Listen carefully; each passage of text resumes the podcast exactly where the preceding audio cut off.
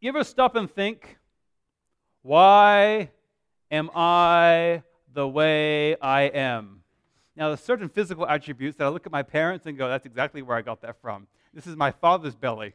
You look at different things about your, yourself and your upbringing, but you ever stop and think, why do I, when I'm given an opportunity, respond in a certain way? Why do I have a short fuse? Why do I have no patience for that person? Why do I do this? Why am I susceptible to, to going down this particular path? Why are some people really patient and I find myself blowing up all the time? Or vice versa. Sometimes it's your family, it's your culture. You can blame society. You can blame which school you went to. You can blame the television or movies or music you listen to. You look at fashion. You stop and think to yourself, who told you? And I'll use myself as the example, okay? But I'm not trying to be proud here. Who told you that this looks good? Like, you know, think about it. Going back, remember what you used to wear? Some of you that were alive in the 60s? And you think about, like, who told you that looked good? You know, flares, I'm sure they'll come back, but they never looked good. Or white patent leather shoes. Life is filled with choices. Every day you have a choice of how you're going to respond. When God gives you a prompting, or you have an opportunity, or someone pushes you wrong that one time too many, you have an opportunity to respond one way or the other. And maybe you say to yourself, that's just the way I am. And to be honest with you, that's probably a pretty natural response. That's just the way I am, or that's just the way that I've always been. Or maybe you look at uh, around and you look at the circumstances because because that happened to me when I was 7 years old and that's the way I am today. Life is the culmination of not just one decision. I believe it's the culmination of thousands of daily decisions.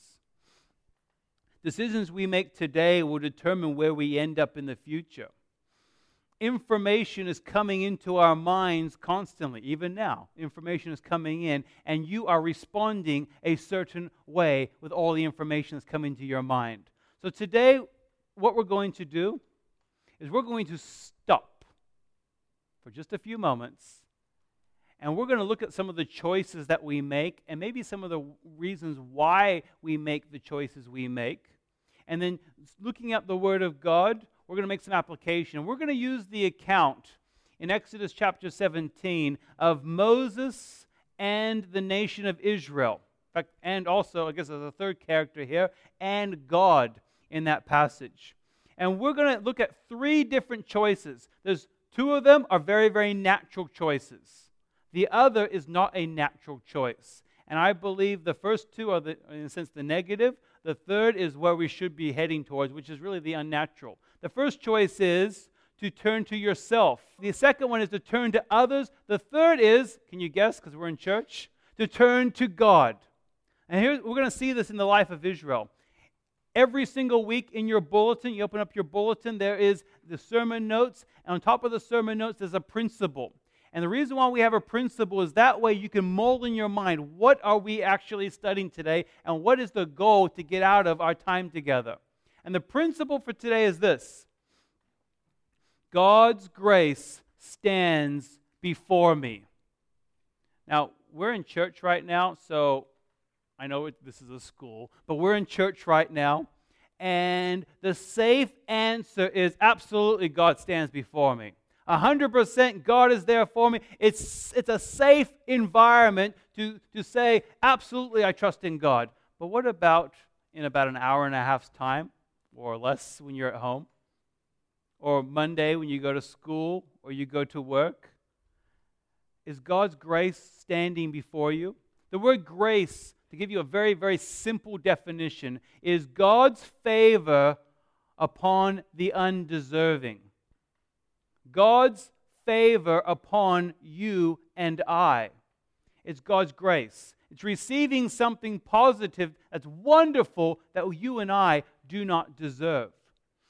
In our society today, we have lots of choices. We're faced with choices in the next few weeks as far as the morality and, the direction of our nation going forward. are we going to allow culture to define us and, choo- and make us choose a certain way simply because the newspaper s- says we should go a certain way or because someone at school said something? Or should we go back to the source of knowledge? And I believe the source of knowledge and the source of knowing the, of God is the Word of God. This is a Bible.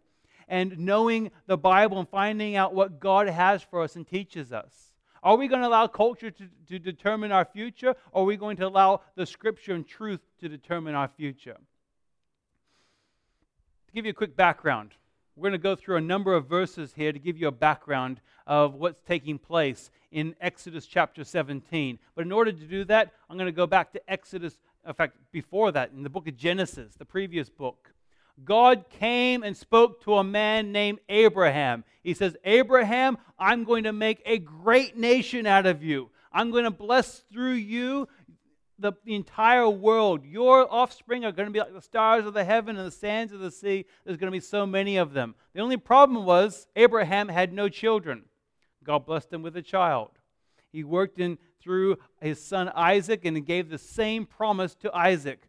I'm going to bless you. I'm going to make a great nation out of you. Through you, the whole world's going to be blessed. God blessed him, and Isaac had two sons, and God worked through the second son, Jacob, and he said the same thing to Jacob three generations. I'm going to bless you. I'm going to make your nation great. You're going to be like the stars of the heaven, and through you, the whole world's going to be blessed. And then, the, through the end of, in fact, you read the end of the book of Genesis, the nation the, the, small nation of Israel, with about 72 people at the time, moved to Egypt and were protected from a worldwide famine. Then you turn the page and you go to the book of Exodus. What you don't realize is there's 400 plus years that have taken place between the end of Genesis and the beginning of Exodus. And now, 400 years later, Israel has been very, very successful. They've been to the point where they, some Bible commentators and Bible scholars estimate there could be up to two and a half million Israelites. That's a lot of people. They were fruitful and multiplied. Then we see, let's look at Exodus chapter 1, verse 7. It says this But the people of Israel were fruitful and increased greatly. They multiplied and grew exceedingly strong, so the land was filled with them through that course of that time, the Egyptians had seen the, the Israelites and they'd seen that they were different and they'd turned them into slaves. And not just one generation of slaves, I believe it was generational slavery. They were slaves for generation after generation after generation after generation. And I don't know about you, but how many of you really know about your great, great, great, great grandparents 300, 400 years ago? what promises of God were in their lives. And Israel was beginning to live as if slavery was the norm, not the promises of God in their lives. And through that time, God continued to bless them. They continued to multiply in number. And that caught the attention of Pharaoh. And Pharaoh got nervous. And in chapter number two of the book of Exodus, verses 23 through 25, it says this During those many days, the king of Egypt died and the people of Israel groaned because of their slavery and cried out for help. Their cry for rescue from slavery came up to God, and God heard their groanings and remembered the covenant that He had with Abraham, with Isaac, with Jacob. And God saw the people of Israel, and God knew. Through that time, Pharaoh became very belligerent against the Israelites, ended up trying to kill all the male babies of the, of the Israelite ladies, and you know, horrible genocide through that time. But God spared one young man. If you know the book of Exodus, you know his name is Moses.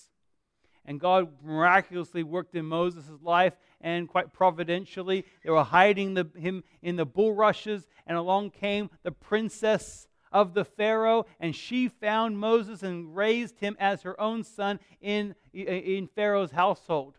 Moses had absolutely everything until he threw it all away by trying to take on Egypt in, in himself. Ended up running away to the land of Midian. Forty years later, God comes and speaks to Moses. And he calls out to Moses in Exodus chapter number 3, verses 9 and 10. Now behold, the cry of the, of the people of Israel come to me, and I've seen the oppression in which the Egyptians oppressed them. And verse 10 Come, I will send you to Pharaoh, that you will bring my people, the children of Israel, out of Egypt.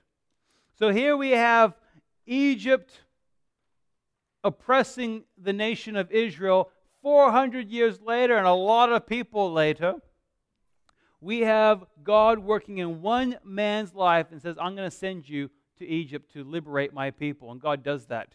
Through that time, we have the 10 plagues. God also brings the people of Israel out of Egypt. Really, little side note, absolutely incredible. He's, God works in the Egyptians' lives and he tells all of Israel, Go and ask your Egyptian slave owners if you can borrow their stuff and I'm going to work in their life, and they're just going to give it to you. And so they went and pillaged the land by just saying, Can I borrow that? They go, Sure, you can borrow that. Can I borrow all your jewels? Sure, you can borrow my jewels. And God just worked in the way. So they had a whole bunch of jewels, a whole bunch of, of wealth they took with them. And then Egypt woke up and go, What is going on? We need to go back and get these people. And they were on the edge of the Red Sea, and God miraculously opened up the Red Sea and Moses was there with his staff of God in his hand, which he had used eh, before Pharaoh and the ten plagues. And he had that same staff and he put it into the water, and the waters parted. Israel walked through that Red Sea on dry ground. The Bible says the waters closed in around the Egyptian army and all the chariots, and they died there. Israel had a great response. In Exodus chapter number 15, verses 1 and 2. 15, 1 and 2, it says this. This is their response I will sing to the Lord, for he has triumphed gloriously. You remember singing this song? The horse and rider is thrown into the sea. The Lord is my strength and my song. He's become my salvation. This is my God, and I will praise him. My Father's God, and I will exalt him. And through that, they went in and they began walking towards this promised land that God had promised them generation before generation before. And God provided for them. The end of chapter 15, He gave them water. Going into chapter 16, He gives them food. And they look at it and they go, What is it? And they name it manna, which means, What is it? And it was a thin wafer. And the amazing thing with this was God provided it for them six days a week, just enough for one day. And they were to gather together just enough for that one day. They could make little cakes out of it. He also provided quail for them during this time for them for meat. And he provided and he said, just gather enough for today because tomorrow I'm going to give you more. And if they didn't, if they gathered too much, it turned to worms in the day, uh, the next day. Little disgusting side note for you, too. So, Israel here is, they are liberated people. They had just sung, The Lord is my God, and I will praise him, my Father's God, and I will exalt him. And they've seen the provision of God, not just in their physical protection, but also in their physical nourishment. He's provided for them the food that they need. And now we are into chapter number 17 chapter 17, and we have some choices. The three choices. And the first choice we have today that Israel was now facing was in is it to turn to yourself. Israel walked along and they had come to a certain place, which we'll read the scripture in, in just a second, and they had a choice. Are we going to remember what God did for us just a few days previous? Are we going to remember how He provided for me with food just this morning? Are we going to remember the things of God, or are we going to instantly go back and trust in ourselves and go back, to, in a sense, very real way, the old way of living under oppression and living as if I am a slave? Let's read in verse 1 of chapter 17.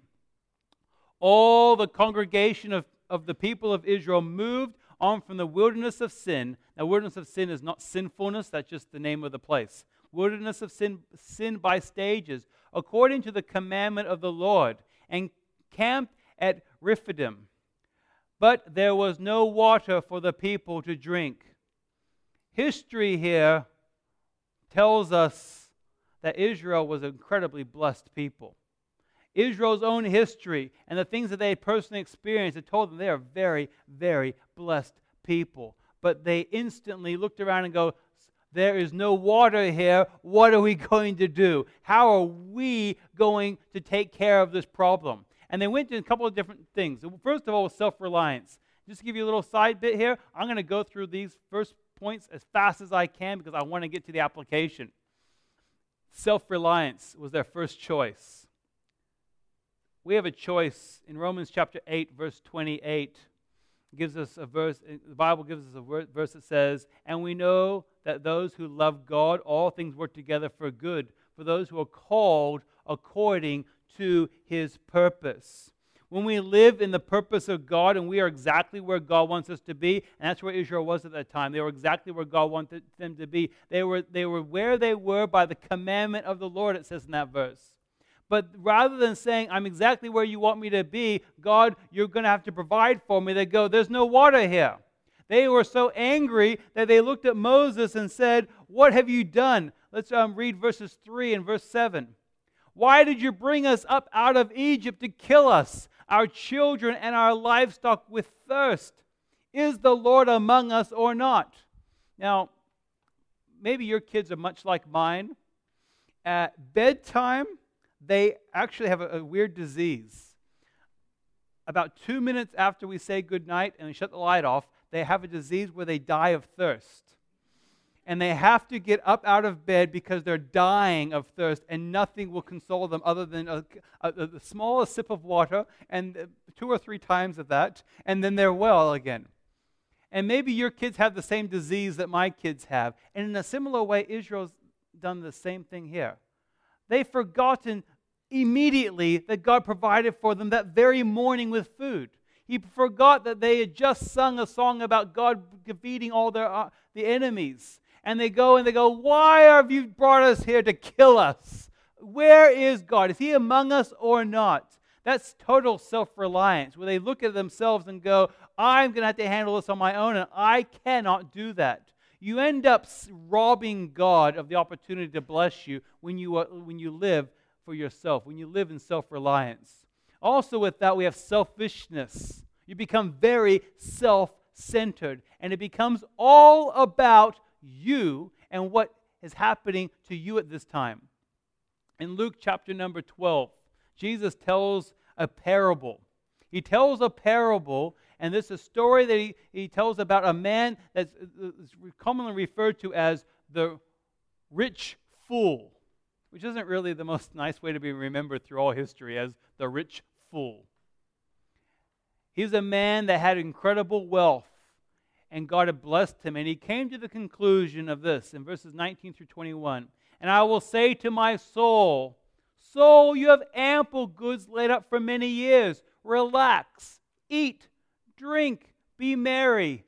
But God said to him, Fool, this night your soul is required of you. The things you have prepared, whose will they be? So is the one who lays up treasure for himself and is not rich toward God.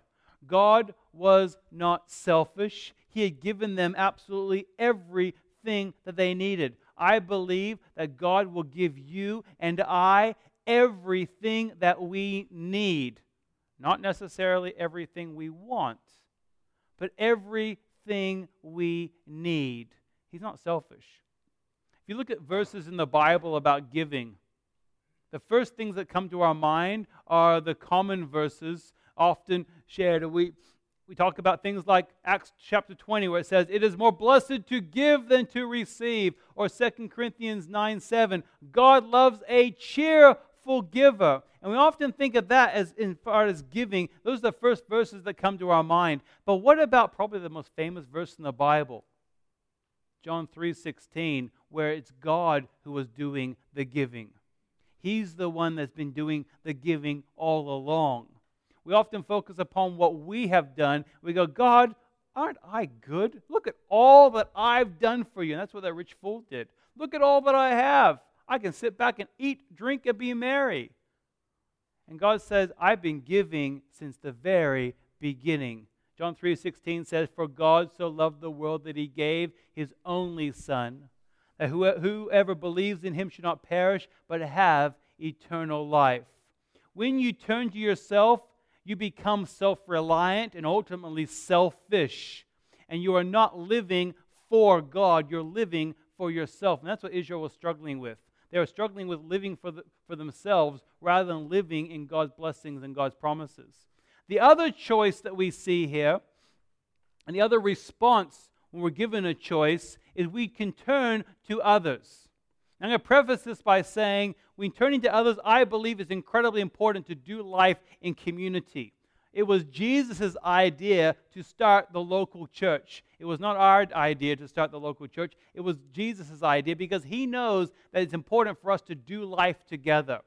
But what this is referring to is I'm going to rely upon you to, to do everything for me, which is not what we see here at all. In fact, very rarely do we see where we sit back and do nothing and we receive all the God's blessings. We talk about in church, I said earlier, connect to grow and to serve. That is not relying upon others. It's a what we can do for ourselves and also to bless others. But what Israel did here, let's read in Exodus 17, verses 2 and 3. Therefore, the people quarreled with Moses and said, Give us water to drink, much like the four year old at bedtime. And Moses said to them, Why do you quarrel with me? Why do you test the Lord? But the people thirsted there for water. And the people grumbled against Moses and said, Why are you bringing us up out of Egypt to kill us, our children, and our livestock? This is them dying of thirst and uh, just saying, I can't handle this, rather than focusing upon God. Rather than being saying, God, you blessed me here, you blessed me there, you blessed me here. I know you're going to bless me in the future. I know you can provide for me in the future. They said, Moses, you go and you go talk to God. You go work this out. Now, the hard part here is that this is a, a real important balance because I believe it's important to be reliant upon others, but not to the point where we never ever move forward in our own personal relationship. I'm going to use this as an example, and this is not this is not an example I'm using because of any personal illustration from the past week. In other words, this is not me getting back at you. Okay? But the purpose of a pastor, we see in Ephesians chapter number 4, verse 12, it says this to equip the saints for the work of the ministry, for building up the body of Christ. And in a sense, we can do something similar to what Israel did here. We can come and say, I'm going to go to church, but you pray for me. But I'm not going to pray for myself. You read your Bible and you study, but and then you fill me up. But I'm not going to read the Bible and I'm not going to study myself. You go and serve others on my behalf while I sit back and just watch you. you know, does that make sense? And that's what Israel was doing here. They were looking at Moses and saying, Moses, you go and work out with God. We're not going to have any faith in the meantime. I'm dying here. A local church that does not take ownership of its own responsibilities, individuals within the, within the church taking their own responsibility will ultimately fail and will not receive the blessings of God because that's not what God created the church for. He says that verse again to equip the saints for the work of the ministry. My job is to help equip you that doesn't mean that I don't read my Bible. That doesn't mean that I don't pray. That doesn't mean that I don't serve. It means that I want to equip you so that we can do life and do church and do ministry and help lead others into a relationship with God and help grow you into who God made you to be together rather than being consumers and sitting back. And that's what Israel was finding here.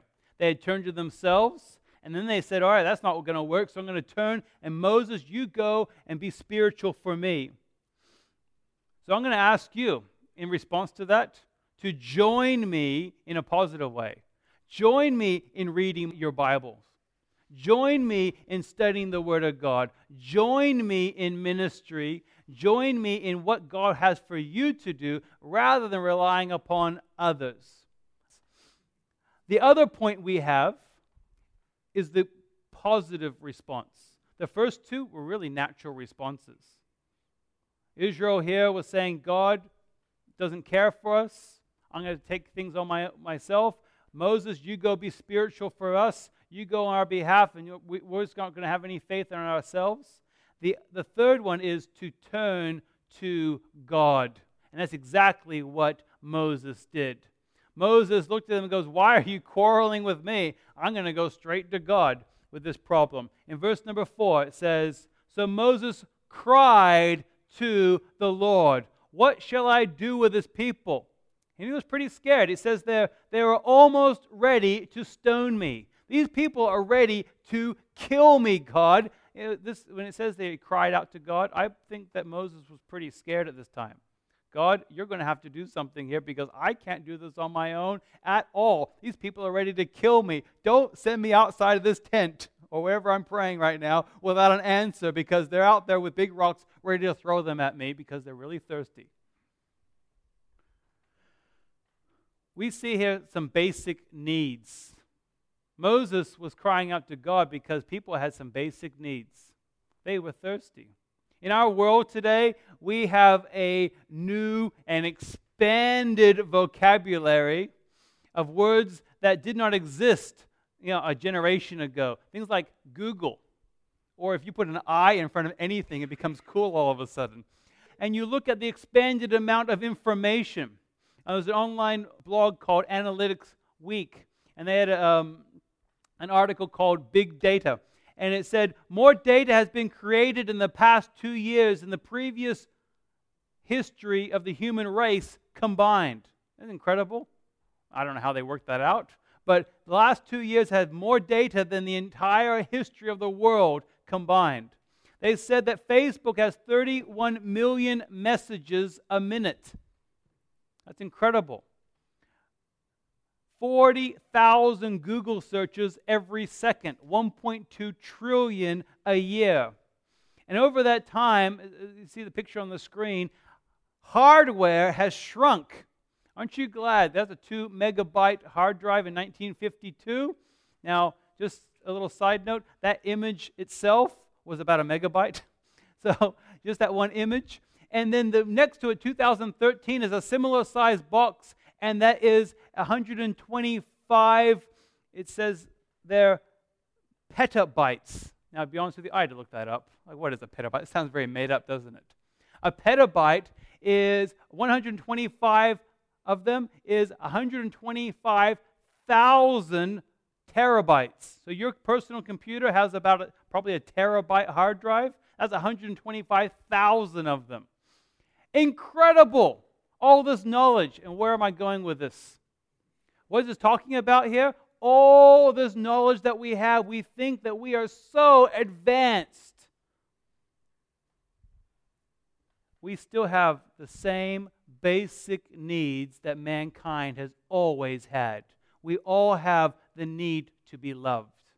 We all have the basic physical needs that we've always needed. We've not always needed an iPhone, although I like having a phone. But we haven't always needed. That's not a basic need. God understood the basic needs. And with all the technology and vast information at our fingertips, we still have these basic needs. And God knows what our needs are. In Psalm 139, which is probably my favorite psalm in the Bible, it says this O Lord, you have searched me and know me.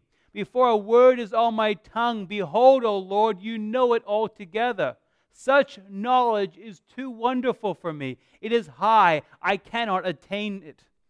God knows us. He searched us. He understands our basic needs. That psalm goes on and says, you know, before I get up, you know all about it. Before I lay down, you know all about it. Before I was in my mother's womb, in other words, you know, uh, even uh, thought of my father, grandfather's mind, you knew every thought that I was going to have. God knows all about it.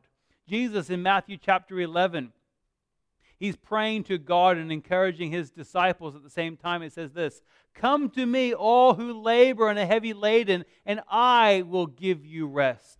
Take my yoke upon you and learn from me, for I am gentle and lowly in heart, and you will find rest for your souls. For my yoke is easy and my burden is light. we see here that we have some basic needs. But going on to the second point there, not just basic needs, but the second point is the fact that God will stand before you. When Moses came before God and cried out to him, These people are ready to stone me. What do I do? God spoke back to him. And in verse number 5 of chapter 17, it says, And the Lord said to Moses, Pass on before the people, taking with you some of the elders of Israel. The reason why you take some of the elders of Israel, I want other people to see what I'm going to do here. I want these people who have been whining and crying out and whining and being self sufficient in themselves, I want them to see what I'm going to do. And take in your hand the staff with which you struck the Nile. This is the same staff of God that he's been carrying along all along. It's, a, it's basically, it's not an idol, but it's a symbol of the power of God in Moses' life. And go, in verse number six, behold, I will stand before you. This is not Moses' strength. This is not Moses' power. This is I will stand before you. Now, Moses went into this. I'm going to imagine he was in a tent. It doesn't say, but imagine he's in a tent. He goes into the tent scared. These people are going to stone me. These people just outside the door there sent me in here. If I don't come out with a good answer, I am dead. And God says, I will stand before you. You get the beautiful picture there? The image that Moses is there and God is going to be standing right there in front of him. If you want to get to Moses, you have to go through God in, in a very real way. And it says there, I will stand before you there on the rock of Horeb. You shall strike the rock, the water shall come out of it, and the people will drink. And Moses did so in the sight of the elders. The main point of this entire message is this God will stand before you. This was a critical lesson for Moses and the nation of Israel to learn. If you have your Bibles open, scroll down to verse number 8 or flip across the page, depending on how you have. If you have a thing called paper, look across the other side of the page to verse number 8. What takes place here? Israel had just learned another valuable lesson. God will take care of you he will go and stand before you. The very next thing that happens is another nation comes Amalek.